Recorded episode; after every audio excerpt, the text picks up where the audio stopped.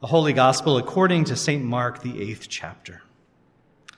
Jesus went on with his disciples to the villages of Caesarea Philippi, and on the way he asked his disciples, Who do you say that I am? And they answered him, John the Baptist, and others, Elijah, and still others, one of the prophets. He asked them, But who do you say that I am? Peter answered him, You are the Messiah and he sternly ordered them not to tell anyone about him. Then he began to teach them that the Son of Man must undergo great suffering and be rejected by the elders, the chief priests, and the scribes, and be killed, and after three days rise again. He said all this quite openly. And Peter took him aside and began to rebuke him. But turning and looking at his disciples, he rebuked Peter and said, Get behind me, Satan, for you are setting your mind not on divine things but on human things. He called the crowd with his disciples and said to them, If any want to become my followers, let them deny themselves and take up their cross and follow me. For those who want to save their life will lose it, and those who lose their life for my sake and for the sake of the gospel will save it. For what will it profit them to gain the whole world and forfeit their life? Indeed, what can they give in return for their life? Those who are ashamed of me and of my words in this adulterous and sinful generation, of them the Son of Man will also be ashamed when he comes in the glory of his Father with the holy angels. Please be seated. Grace and peace to you from our Lord Jesus Christ. Amen. The last 10 days here in Upper Dublin have really been something else. We came home on Monday from vacation. We got the kids ready for school on Tuesday. We had our first day of school on Tuesday, and then tornado hit on Wednesday night. And as you probably know by now, we had this EF2 tornado with sustained winds of about 135 miles an hour cut a swath across our township on Wednesday night, September 1st. We sit here today only a half a mile from the path of the tornado which went to our south. That night, the power went out, the waters were rising, and the wind sounded like a train hurtling through our community, shaking everything in its path. On Thursday morning, I drove around Upper Dublin with my daughter Tess to assess the damage, and I was not prepared for what I saw. Traffic was slow moving because there were trees down on Susquehanna Road on either side of the road, and so we often went down to one lane. We saw a car that was left on the road that was crushed by an evergreen tree. And later that afternoon, I walked down to the high school and township buildings and then down to Elliger Park, one of the hardest hit parts of Upper Dublin. Driving was impossible with trees and power lines all over the roads. And when I walked, I saw houses covered in trees, some with open roofs and open walls, power lines thrown down everywhere. Last week, we attended some community meetings to help distribute supplies, and we heard the harrowing stories from communities like Stewart Creek and Joel Drive among the hardest hit. The Upper Dublin Township building is unusable. The high school will be closed for a couple more weeks. And the students from Fort Washington Elementary have learned that the building will be closed through the end of the year, and classes are currently being relocated to elementary schools across the school district. And last I heard, 85 homes in Upper Dublin were considered uninhabitable. Our township is hurting with so much suffering and devastation, sadness, lots of shock and grief. And our scriptures today speak right into that. From Isaiah, we hear, The Lord God helps me. Therefore, I have not been disgraced. Therefore, I have set my face like flint, and I know that I shall not be put to shame. He who vindicates me is near. Who will contend with me? Let us stand up together. Who are my adversaries? Let them confront me. It is the Lord God who helps me. And from Psalm 116, the snares of death encompassed me. The pangs of Sheol laid hold on me. I suffered distress and anguish.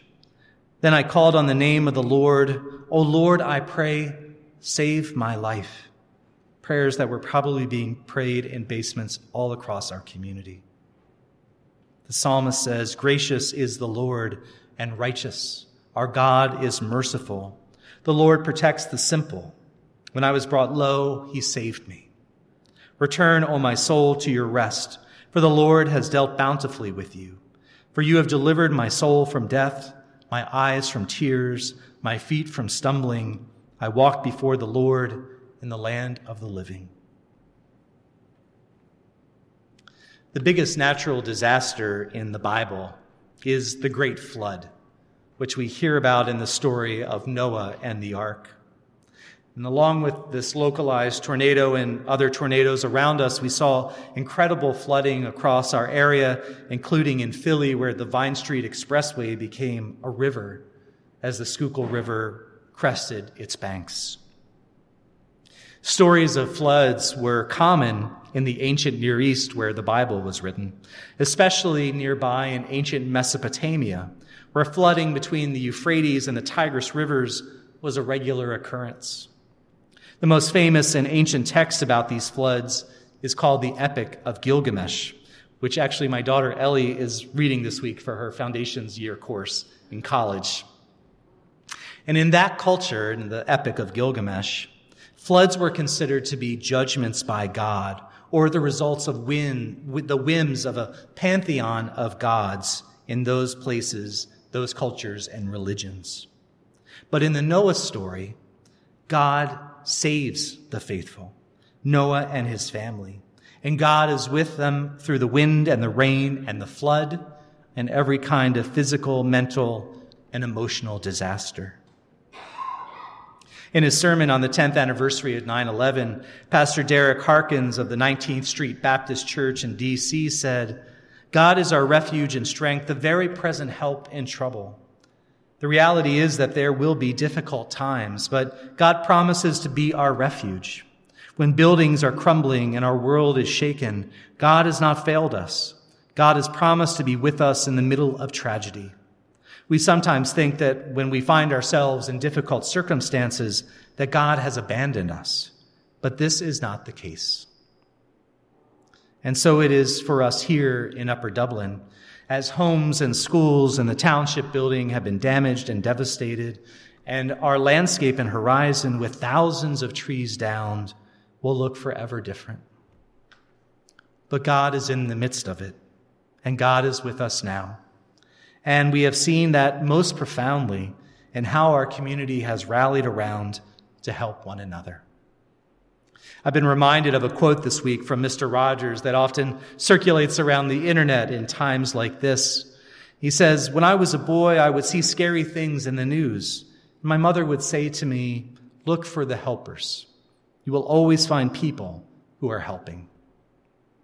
And there have been so, so many helpers who have volunteered and donated in so many ways in our community. There's been an incredible community response effort with roving groups of volunteers with chainsaws helping to clear debris. In other circumstances, that would be the stuff of horror films. But now it is a sign of love and deliverance, neighbors helping and loving neighbors.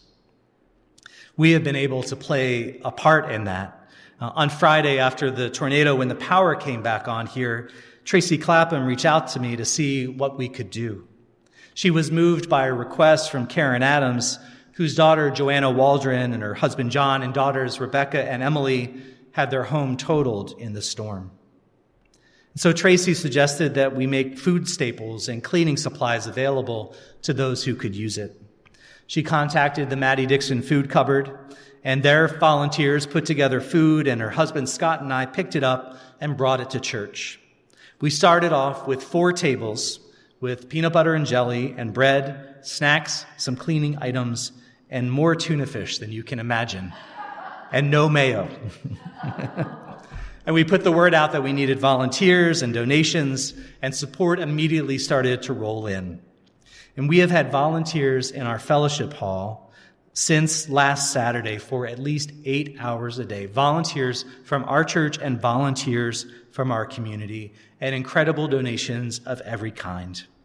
And now we are using just about every single table in this church to hold the items who have been donated in the fellowship hall and in the MPR school supplies, food, cleaning products, clothes, drinks, toiletries, plastic bins and boxes and packing tape. It all flows right into the fellowship hall and it all goes right back out to neighbors in need as they come to the church or we deliver supplies around town.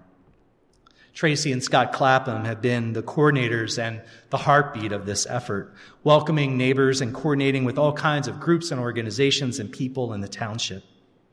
And uh, Tracy and I were just reflecting yesterday about what a blessing it has been to be part of this, to help our neighbors and to facilitate people's desire to help.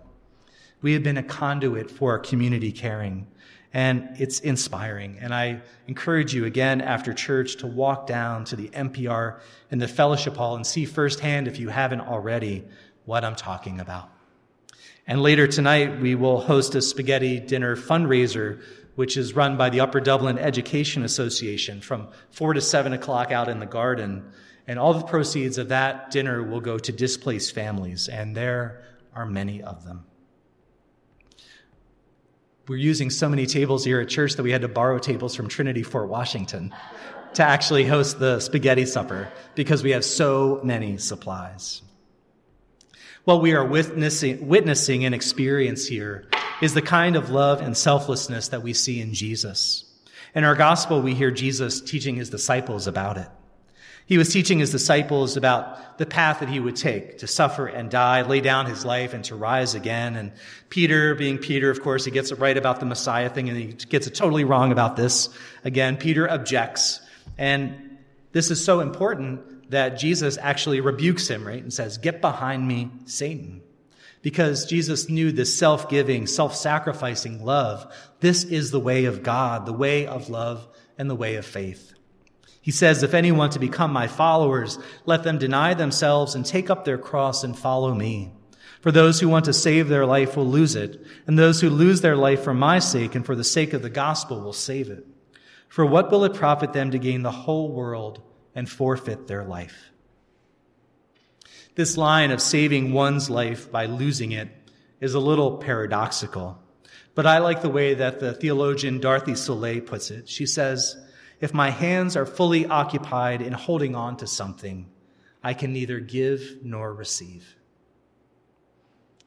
Rather than holding on to what we think will save us, we let it go and open our hands to others and discover that that is truly life. That it is in giving and serving others that we become fully alive. We discover meaning and purpose and hope for ourselves and for others and for our world. In her book, Imagining Abundance, Kerry Robinson writes A core tenet of faith is the call to live lives of authenticity, honesty, vulnerability, and generosity. Central to Christianity is the conviction that one finds life by giving it first away. Generosity, other centeredness, mercy, compassion, relinquishment, these constitute the qualities of being Christ like. Everyone has something to give others. She says, everything comes from God. We begin with gratitude for such blessings, and we desire to love God back. We love God back by being fruitful with our own lives, which is to take all that has been given to us and to place it at the service of others, of creation, of life itself. It is to be a beneficial presence. It is to contribute and bless rather than to take and condemn. It is to demonstrate our love for God by loving all that God loves and attending to whom and what God loves by giving our whole selves in service. When we lose ourselves and lay down our lives in service to others, we realize what really matters. And we have learned that lesson once again in these last 10 days. Just like COVID, this tornado has pierce the illusion of our rugged individualism and our self sufficiency, the illusion that we are each self sustaining and have little need for others except for our small circles of family and friends, that our personal freedoms outweigh our communal well being. We see in the words of High School Musical that we are all in this together always. Our health, our well being, our safety, our happiness is all interdependent in our local and global community with neighbors both near and far. And we need each other now more than ever. There's much more work to do with and for our neighbors. The work of recovery is hard and long, but we will be here as long as it takes. And I think for our church, this has been a moment of renewed connection with our community, an opportunity to serve and practice what Jesus has shown us through his life, death, and resurrection. And so may God continue to bless and enliven the work and love in our community. May God give us hearts for our neighbors, hearts for service, whoever we are, wherever we may be. Amen.